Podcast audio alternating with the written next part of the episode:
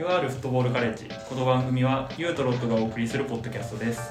マリノスを中心に2人で語りながらゆるく学んでいきます。はい、えー、今回何回目ですか？28回。28回目。はい。はい、お願いしまます。さて。えー、本日はですねはい。ゲストを素敵なゲストをお呼びしました。素敵すぎるゲストにお越しいただいております、はいえー、あきらさんです。あーずれた。はい、風の吹くまま気の向くままさすらいのサポーターアキラです。あー。ます。聞けた生で。聞けたいやー、生で毎回聞いてるじゃん。一回聞いそうそうですね。聞いてるそうですよ。いやいや本当にありがとうございます。はい。今日はお招きお越しいただいてありがとうございます、まあそうね。お越しいただいたっていうよりは個人的には僕が呼んでもらってる感が今強い。でなぜなら、う今回ねうん呼ん。だ経緯っていうのがあるじゃないですか。あはいはい、ん。うん。でアキラさんがやられてるハーフナイト。はい。これはツイキャスですよね、ツイキャス。ツイキャス。ツイキャスで、えっと、ある本についてちょっと読んで面白かったって話をロッド君としてて。うん。でそれを僕は聞いてて。うん。で聞いてたらじゃあ次回 UR フットボールカレッジでやりましょうみたいな話になってて そう。ハーフナイトの特性上30分ですよねそう、ああれれ30分で。30分。で切ってるはい番組だから、はちょっと足りなくて尺が、さあここからもうちょい深みに行こうってとこで そうそうそう。ああもう時間かみたいになっちゃったから、まあ、続きはちょっとっていうので。僕はすごいぼんやりしながら聞いてたんですけど急になんか自分ごとになそう自分ごとになってびっくりした。そうね。はい。でまあそんなこんなでうん。えー、アキラさんをお呼びしてで今回題材とするのが、はい。まあ、あれだよね。企画的には、まあ、前からちょこちょこやってるその何か見てうん。鑑賞して語るシリーズ、そうだね、うん。コンテンツを語る。語るシリーズ。で今回は、えーまあ、これちょっと僕が見つけたというか最初こう見つけてなんか面白いよってツイートしたら結構いろんな人が反応してうん。買ってくださって、うん。買ってくださってって俺が言ってきましたよね。まあ著者みたいな。ま あ著者著者は西部さんだからねの、えっと、フットボールクラブ哲学図鑑という本をちょっと題材に今回あきらさんを交えてお話をしたいかなと、ソフトカバーだねソソフトカバーだよ。ちょっと、ちょっと大きめの本ですね。そう。でこれあの Kindle Unlimited っていうサービスが、うん。本のサブスクがあって、うんうん。月1000円ぐらいでいろんな本が読めるどんどん回し物みたいになってる。大丈夫。そうそれで無料で読めるから。2人はソフトカバーの本買ってるけどあそうそうそうそう。僕は無料で、まあ、読めるので、はい。まあ、もしこのなんだポッドキャスト聞いて 興味を持った方は買って読んでいただけるといいかなと思ってます、うんはい。はい。で実際読んでみて。どうでした？どう？うん。あ俺言う、うん聞きたいまああの結構構成としてはさこうなんだあのいろんなクラブ、まあ、ヨーロッパの名だたるクラブ、まあ、レアルとかバルサとか、そういう代表的なもののこうなんだろうな歴史をはい。つらつら述べて網羅的にん。羅羅列か羅列していくっていう形式の本で、まあ、ゆう。くんさっきね歴史書っていう言い方をしてたけど哲学図鑑って書いてあるんだけどやっぱりそれを語る上では歴史、うん。どういう人がその時代にいてうん。でどこで例えばタイトル取ったとか、うん。でここで転換点があったっていうのをすごく、うん。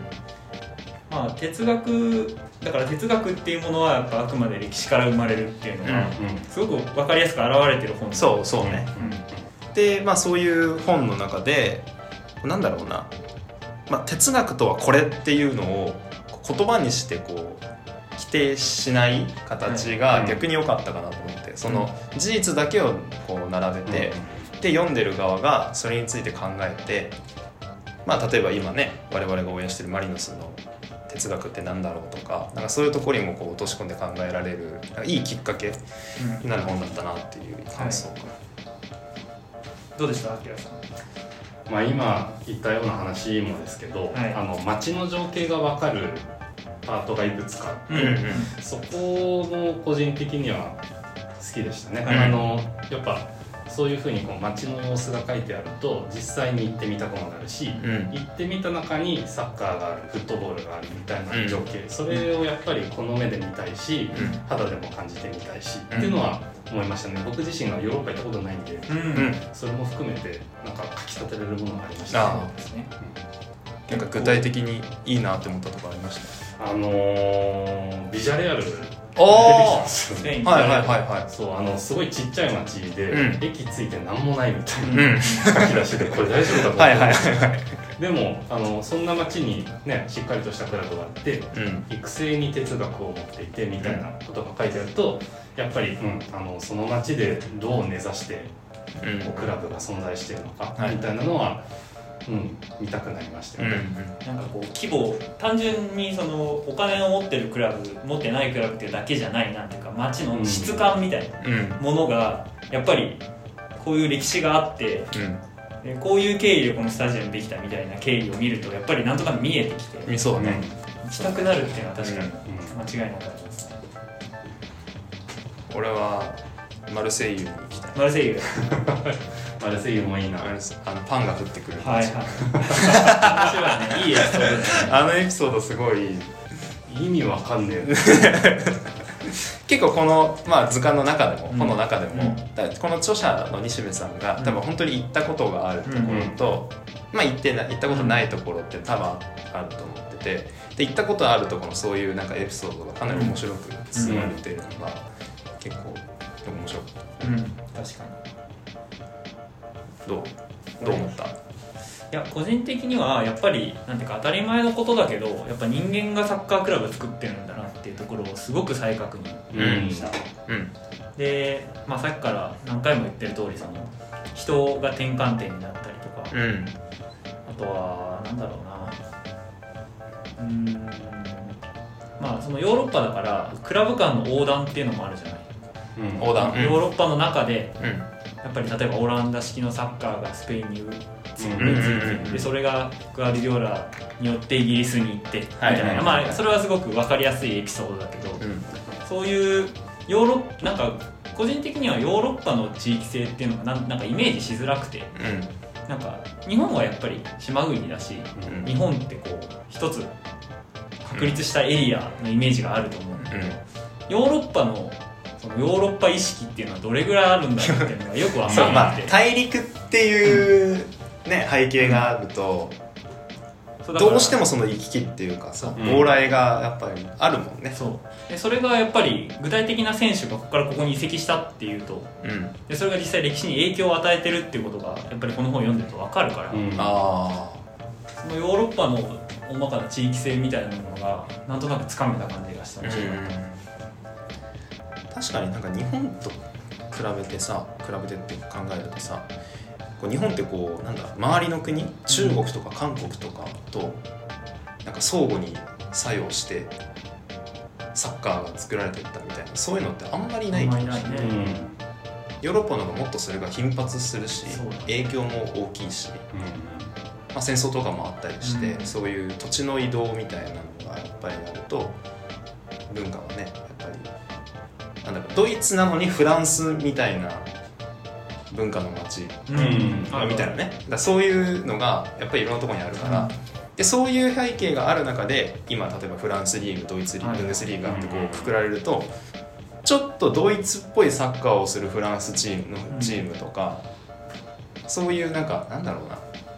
ごちゃ混ぜ感がうん。うん。出る、そのヨーロッパとアジアの対比みたいなところでいうと前も多分このポッドキャストで話したと思うんですけど、あのヨーロッパで1位になるとまあ CL 優勝。うん。に対してアジア1位の ACL 優勝っていうものを比較した時に個人的にはその日本のファンとして ACL 優勝っていうのがあんまピンとこないんですよ。うん。なんかアジアで一番っていうのが、まあすごいけどまあ J リーグの方がいいかなっていう印象があって。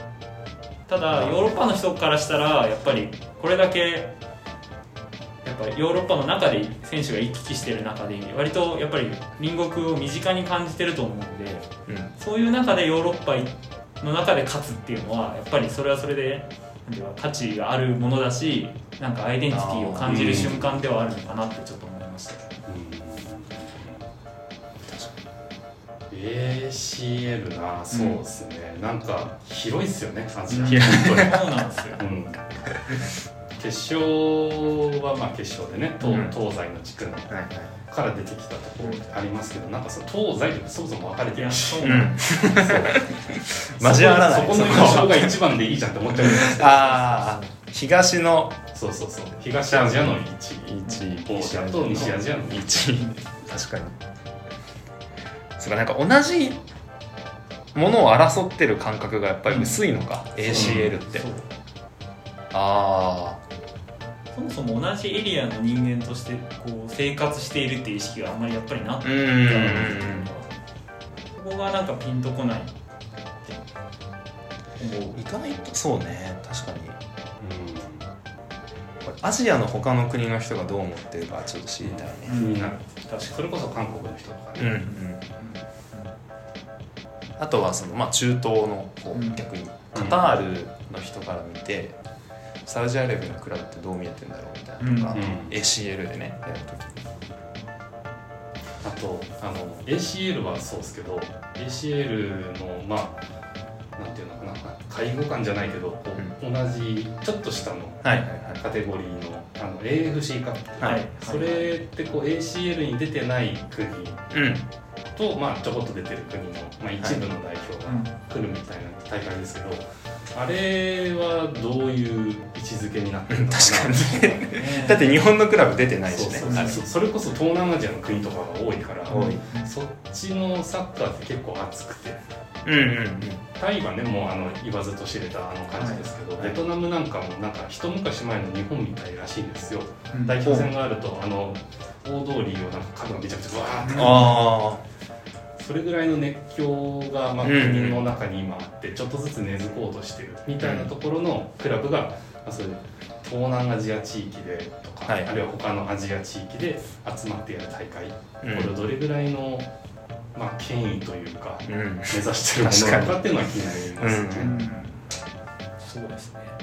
だからなんかアジア人としてのアイデンティティみたいなものって結構その大会を構成する上では大事な要素だと思っていてやっぱりうん。ここでそうだよ1位になりたいとか自分の応援するチームがこの1位になってほしい勝ってほしいって思う気持ちがやっぱりそのチームの試合を見るっていうことにつながるわけで実際それって放映権にもちゃんと影響があるじゃないですか,、結構バカにできない要素だなと思ってますね。確かにでも言われて考えてみるとやっぱり ACL なんだろう戦う理由がさううんん。その動機がないよね、うん。なんかこんな言い方したらあれですけどクラブワールドカップに出るための通過点みたいな。あそうそうそうそう。そう。それは僕僕そのそうですね。その認識それは確かにそそうそうそうです。クラブワールドカップこそ世界だっていう感じがしちそう。ゃそううんですよそうそう。あそこに出るマリノスが見たいから、じゃあそれに出るためにはうん。あ ACL ってもう何優勝しなきゃいけないの？みたいな、うん。まあね、うん、世界を目指す上でのアジアみたいな感じになっちゃってますけど、うん。アジアも十分世界であって、そこですよね、うん。なんか分けて考えちゃうけど全然地続きだよっていうのはうん。うんありますよ。ねなんかイギリスの人ってチャンピオンズリーグなんか意外と軽んじてたりしないかな。なんかイギリスうん。人の国民性ってなんかこうヨーロッパう俺のイメージね、ヨーロッパの大陸からはまあ島国っていうのもあるけど、うん。ちょっとなんかいやうちそんな そこの関心はなんか薄いイメージなのよ、うん。まあでもちょっとクールですよね。うん。まあイギリスに関わらず多分基本的にサッカーファンはローカルのリーグが一番大事だって思ってはいると思う、あーあーあなるほどね。だってあの地獄リーグ勝てなくても CL 勝てればいいっていうのはなかなか少数じゃないですか。うんうんまあパリ・サンジェルマンとかそんなとこだよね。そう。多分ね。圧倒的に強いでもなければ、うん。うん。うん、かで多分そういうじゃあじゃあパリ・サンジェルマンを例にしてうん。話すけどか彼らがあそこまで CL にこう重きを置いているのってやっぱり国内リーグだけだとどうしてもコンテンツとして弱かったり、うん。自分たちの存在価値を示すにはあまりにもちょっと小さすぎるというかなだそこで認めさせる。まあそもそもねあの最近こうすごいオイルマネーが入って、ね、あまり歴史が浅いクラブではあるけど、うん。あれもでもやっぱそういう背景があるからやっぱチャンピオンズリーググローバルに勝ってこそ価そう。値が出るだからあれだよ。マリノまあ我々っていうか J リーグのサポーターがうん。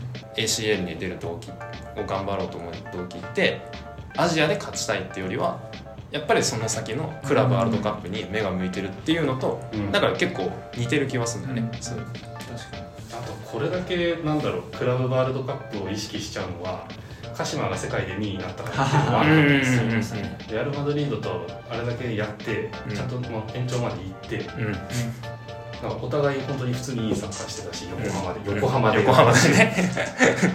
それを見せつけられちゃうとやっぱり意識するところあるよな、うんあるあそうそれだな。このこの5年はそれがありますね、うん。その。特に強くなったと思います、うんだから直接ヨーロッパをのサッカーを体感する機会っていうのがないんですよね。J リーグうんの。うん。ウイ入れならあるけどうん。なかなかうん。実際に、だからマリノスからしたらやっぱシティ戦があったじゃないですか、うんうん。19年か、うん。あれはやっぱりうん。マリノスファンにはかなり影響を与えてるし、まあ、選手にも与えてるだろうけど、あの機会なかなかないですね。すごいですね、あれをこうなんか確かにこうレ定期的にレギュラーで体感できる機会があったら、それはもうなんか別のもう一個上のステップに行けるのかなとは思いますけど、うん。そこに行くためにはやっぱりそそこに行くまでの段階が必要必要。うん。そうですね。まあだからなんかアジアでマリノスと試合、マリノスってものがそもそも認知すこうなんだろうな大きな存在でないと、うんうんうん。あそこ行くんだったらここと試合するよねみたいなうんそういうのはないとやっぱり。成り立たないものだねあれは、そうですね。っていうまあなんだろヨーロッパの話するはずすごいアジア アジアなアジアの。人がこっちに飛ぶと思わなかった。飛ばしたのこれ ACL の話。まあまあまあ。そうね。ゆうくんあれ気になったクラブってあった？クラブ単位で、そうだね。まあ個人的に面白いなと思ったのはナポリかな。あナポリ。そう。まあマラドーナですよね、うんうん。やっぱり。バルセロナをま出て。あ出て。うん。でナポリっていう街の人たちとのの特性との相性の良さが。いい感じにオブラートかぶせたね今ね。いやーいいよね。うん。なんかこういうことってあんまりないじゃない。その自国うん。の人ではない人がスターになるって。しかも一回一発の選手だからね。一応。うん監督とかさそういう権威を持った社長とかでも何でもなくて。うん。なんかなナポリっていう場所は、まあ、個人的には行ったことはないけど、まあ、港町でこうイタリア南部の多分なんか熱気みたいなものが多分すごくあるんだろうし、うん。それがこうマラドーナを祭り上げたっていうのもあるだろうしもうもうなんていうか完璧な物語だったなと思ったマラドーナのナポとナポリに関しては。マラドーナとナポリの関係で面白いのがマラドーナって10番つけてたんだよね、うんうんナポリってでナポリの10番って永久欠番らしい、うんうんでなんかその自分の10番を譲ってもいい条件っていうのがへえ、うんあるんだ。なんかインタビューで、うん。まあ冗談交じりだろうけど、うん言ったらしくて俺より点取れっていうで 無理じゃん。115点クラブ通算115点あでもメルテンスは多分取ってるよね。あ取ってんの取ってると思う。うん取ってるとインシーニェがインシーニェがよあんな頑張ってる、思う。うん。49点 だってだ。ってインシーニェってずっとナポリだよ。そうそうそう多分アンダーん出身アカデミー出身だし。そうそうそうなんだ。なみたいな話もあうん。ります、。メルテンスは14番。ゴールだけじゃないですよ。うん、うんあの時間に込められるうん。だってねマラドーナが亡くなったって言ってユニフォームの色がアルゼンチンになっちゃうんだよ。いやーすごいっすね。すごいよ。すごいよでもあのマラドーナのそういう意思っていうのはナポリのどういう部分に今受け継がれてんだろうなっていうのがすごく今、うん。今のナポリとマラドーナって。まあアイコンであることに変わりはないだろうけど、うん。精神性のところってことですね。あどうなんだろあでもやっぱあの時マラドーナに魅了されてううん。ナポリっていうクラブの、まあサポーターサポーター目線で言うとうん。うんそこへのやっぱ熱っていうのが明らかに上がったはずで、まあ、その時にこうまあでなんだろうな。それが今に今もこうあそこのチームって熱いじゃないですか。うん。うん。サポーター。そういう部分に受け継がれてたりするすね多分サポーターも熱いし多分ナポリっていう街はなんか想像するにもうずっと熱いんだと思うんだよ。南の方だし。うん。うん石部さんもうるさいって書いてあったけどすごい街中がガヤガヤしてるあ感じで。だからアキルさんじゃないですけど僕もナポリに行きたいとすごく思いました、うん。スパゲティ食べたらナポリタン。いやナポリタンはあれはナポリにはないから。ああれはえ横浜のもの？あれ日本料理だあそうなの？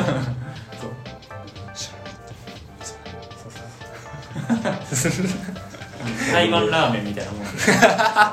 ナポリナポリの話でいくとそのなんかあのイタリア北部のミラノとかローマとかの関係性の話も載っててそれが面白いな。ああ同じ国の中でもやっぱりそういう関係性ってうん。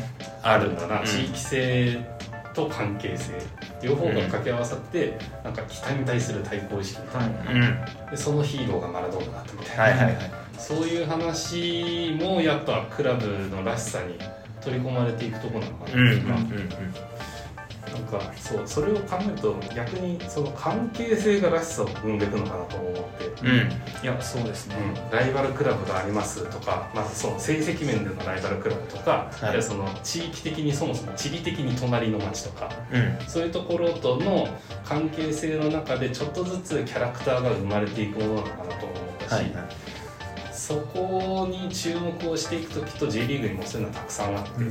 これからちょっとずつ色が濃くなっていくのかなって思うと、うんうんうんこれからね来年30周年ですけどはい。あのあ再来年か。うん。ここから先のもう30年どうなっていくのかなみたいなのは楽しみになりまうんうんうん。したね。確かに。そうだから J リーグの話します？J リーグの話ちょっと誘導したみたいな。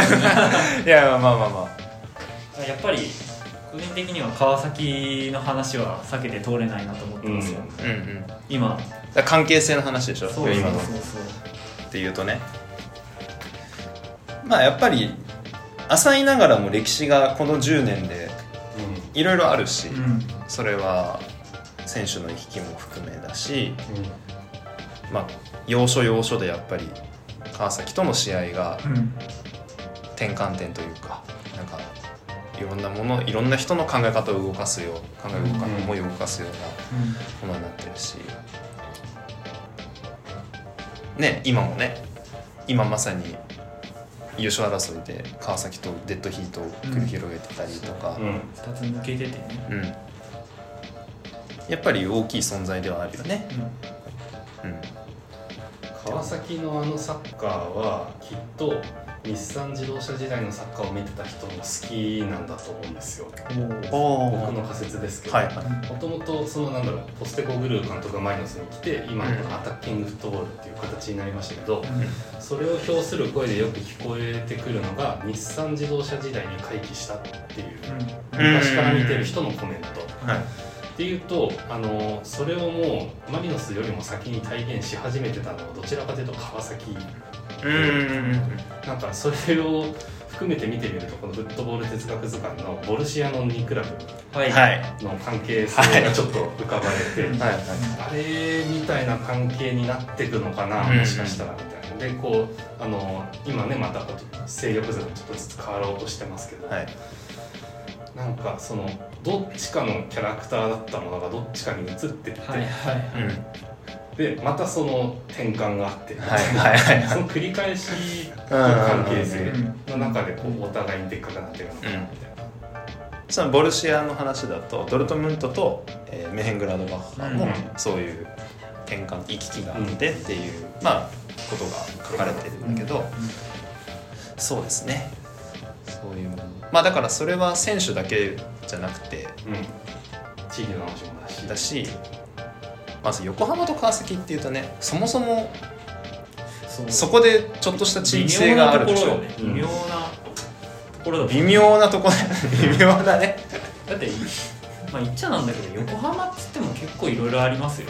うん。だってあの小机周辺と港未来周辺全然景色違うし。違う、うん。違う横浜なんてめっちゃ広くて300何十万人住んでてうんうんなかなかねいわゆる地方,、まあ、地方都市って言っていいんですかね、横浜って。いやいやいやいやいや。あいやいやっていう感じでいく ちえ地方都市ってどういうやつ？どういう？いやそれはなんていうかあのはっきりとした定義のもとで喋ろうとしてるわけではなくてうん横浜市民が、まあ、僕とロット君は横浜市民で、うんダキヤさんは藤沢市民だと思うんですけど、んどういう意識のもとでその自分の街を捉えてるかって話だあ僕はなんか都会に見せかけた地方都市だと思って横浜に あ本当、うん。俺はあのめちゃめちゃ好きなんだよ横浜。うん。いや別に地方都市がバカにしてるわけじゃじゃないけど、うん。なんか、まあ、地方都会っていう住み分けよりかは、なんだろうな。日本で一番いいとこだと思う。おお、うん。すごい。多分なんだろうな。いわいわゆる横浜市民のうん。典型みたいな、あ自考えの持ち主だと思う。なんかなんだろう。どういう典型なの？あの「どこ住んでますか?」って聞かれて「横浜です」って答える。って神奈川って言えや。そうそうそうそうそう。そういうものまあそれはあくまで一例だけど。なんかそれってこう横浜以外っていうかもう全国的な人が抱く横浜的横浜性みたいなものだと思うんで、うんうん。多分こう横浜ローカル誇りうん持ってるみたいな、例えばさうん。湘南線とかああうんベルマーレ見てるとすっげえイライラする。湘南だぞっていう。あきら申し訳ないすみません。ああ。それは湘南に苦戦してんじゃねえよあっていう。なるほどね。っていうのに気づいた。だ今年の4月の試合をこう見てる中で、ああ二三そう。であれ苦戦したじゃないですか、うん。すごいあの試合なんだよこの野郎ってすっげえ思ってたの。思ってる自分に気づいたの。それはだからあある意味その規模の大きさっていうことで。